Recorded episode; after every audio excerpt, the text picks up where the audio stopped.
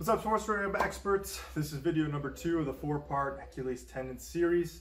Uh, in the first video, we talked about what not to do. Today, we're going to start talking about a little bit more what you should start doing in order to overcome some of that Achilles tendon pain. And we talked about how that needs to be some type of form of loaded activity, loaded exercise. Think strength and conditioning type exercises.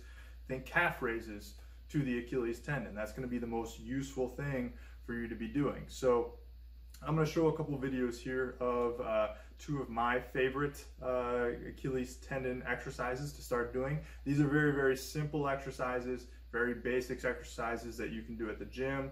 Um, likely, if you're trying to get back to more dynamic activity in sports, you're going to have to go beyond these exercises.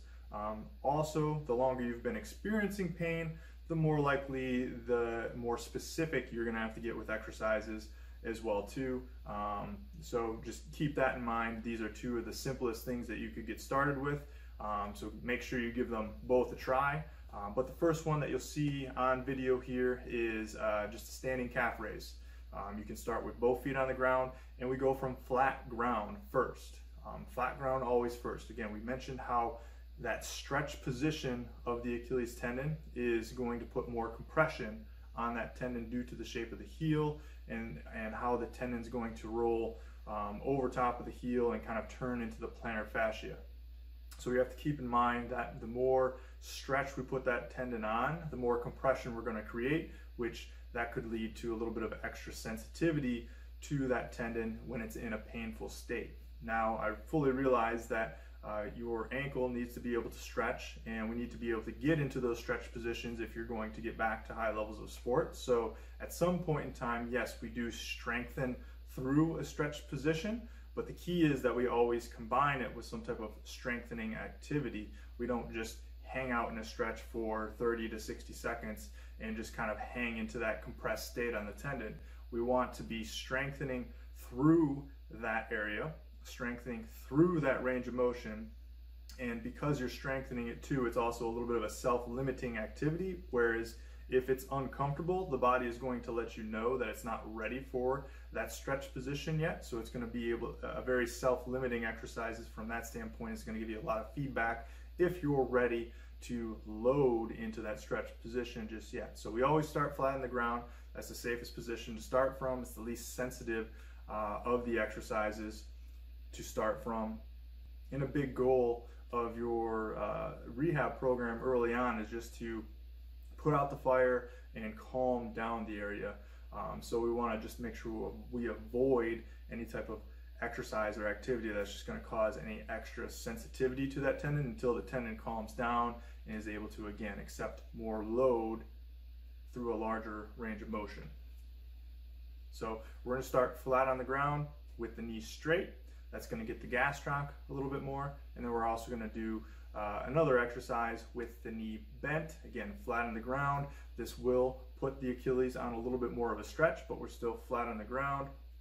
Um, so, and the amount that you push the knees forward uh, kind of dictates how much of a stretch position you're going to be getting into. So you don't have to jam the knees for, as far forward as you possibly can go on day one.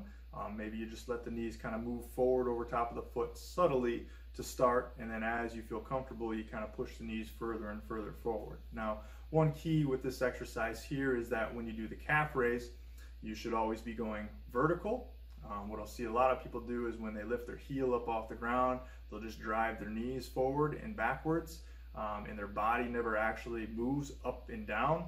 If we're actually working the calf muscle the way it's intended uh, to, to, to contract in the, the way it's going to undergo as much load as it possibly can with that activity is that the body starts to move up and down and the knees stay at relatively the same angle the entire time. So if you're doing this exercise and you're noticing that the knees are just rocking forward and backwards, then um, think about more about kind of lifting your shoulders up towards the ceiling as your he heel rises up off the ground and you're going to get a lot more benefit out of that exercise.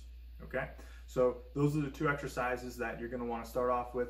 See how your body responds to them. You can start with two legs. Um, that's going to be the easiest body weight and then progress to some type of loaded variation on two legs and then eventually get to one leg body weight and eventually to loaded one leg with a dumbbell at your side, or you can put, even put a backpack on if you're at home and just put some books in that backpack. That's a, a very simple way to load the exercise up when you're doing it at home. Okay, sets and rep schemes for this. Again, some of that is dependent on uh, the sensitivity of that tendon and how much you can withstand, but uh, a good goal to strive for is three sets of 10 of each of these exercises done every single day. And if you can't do it on a daily basis, then you're probably being a little bit too aggressive with your program. Um, we want to try to build that capacity up in that tendon uh, by having frequent stimuluses to the tendon every single day um, until that tendon reaches a point where it can withstand a lot more dynamic activities such as running and jumping and then we might vary uh, that set rep scheme up a little bit more at that particular moment in time. Okay, the third video that we're going to get into here next uh, talks about what if my pain doesn't go away with uh, these two simple exercises because uh, that's a very common thing that happens. It's something that I see oftentimes in the clinic because uh, somebody who's done their homework, someone who has gone to a, a, decent physical therapist or rehab or gotten some good advice from a strength and conditioning coach, a lot of times they've been already been doing their heel raises. Um, but again, there's still people that will end up in my office who have pain. Um, so what's the deal then? That's what we're going to be talking about in the third video. Hey, thanks for watching. Hope you got a lot out of the information in today's video. If you like this type of content, if you could do us a huge favor by liking the channel, subscribing to the channel, and uh, hit that alert button so you get notified when any new videos come out your way. Also, if you're a rehab clinician looking to take your clinical skill knowledge to the next level and seeing how you can better help your patients, visit sportsrehabexpert.com where we got a lot more information that can help you along the way, as well as our Certified Sports Rehab Expert course. This is two courses that give you a sports rehab residency or an orthopedic fellowship type education in half the time at a fraction of the cost. So visit sportsrehabexpert.com to check out these two courses. We have the Human Assessment Mastery course and the Full Body Treatment Domination course. And finally, maybe you aren't a rehab clinician watching this video. Maybe you're someone just looking to keep an active, healthy, mobile, athletic lifestyle without painkillers and frequent visits to the doctor's office. If you're located in Ann Arbor, Michigan, you're in luck. Just visit annarbor.physio and you can set up your appointment today if you're not from around the Ann Arbor or the Michigan area, no worries. We do a lot of online video consultation services from people all over the globe as well too. So you can reach us at annarbor.physio or at sportsrehabexpert.com and we'd love to learn more about how we can help you out.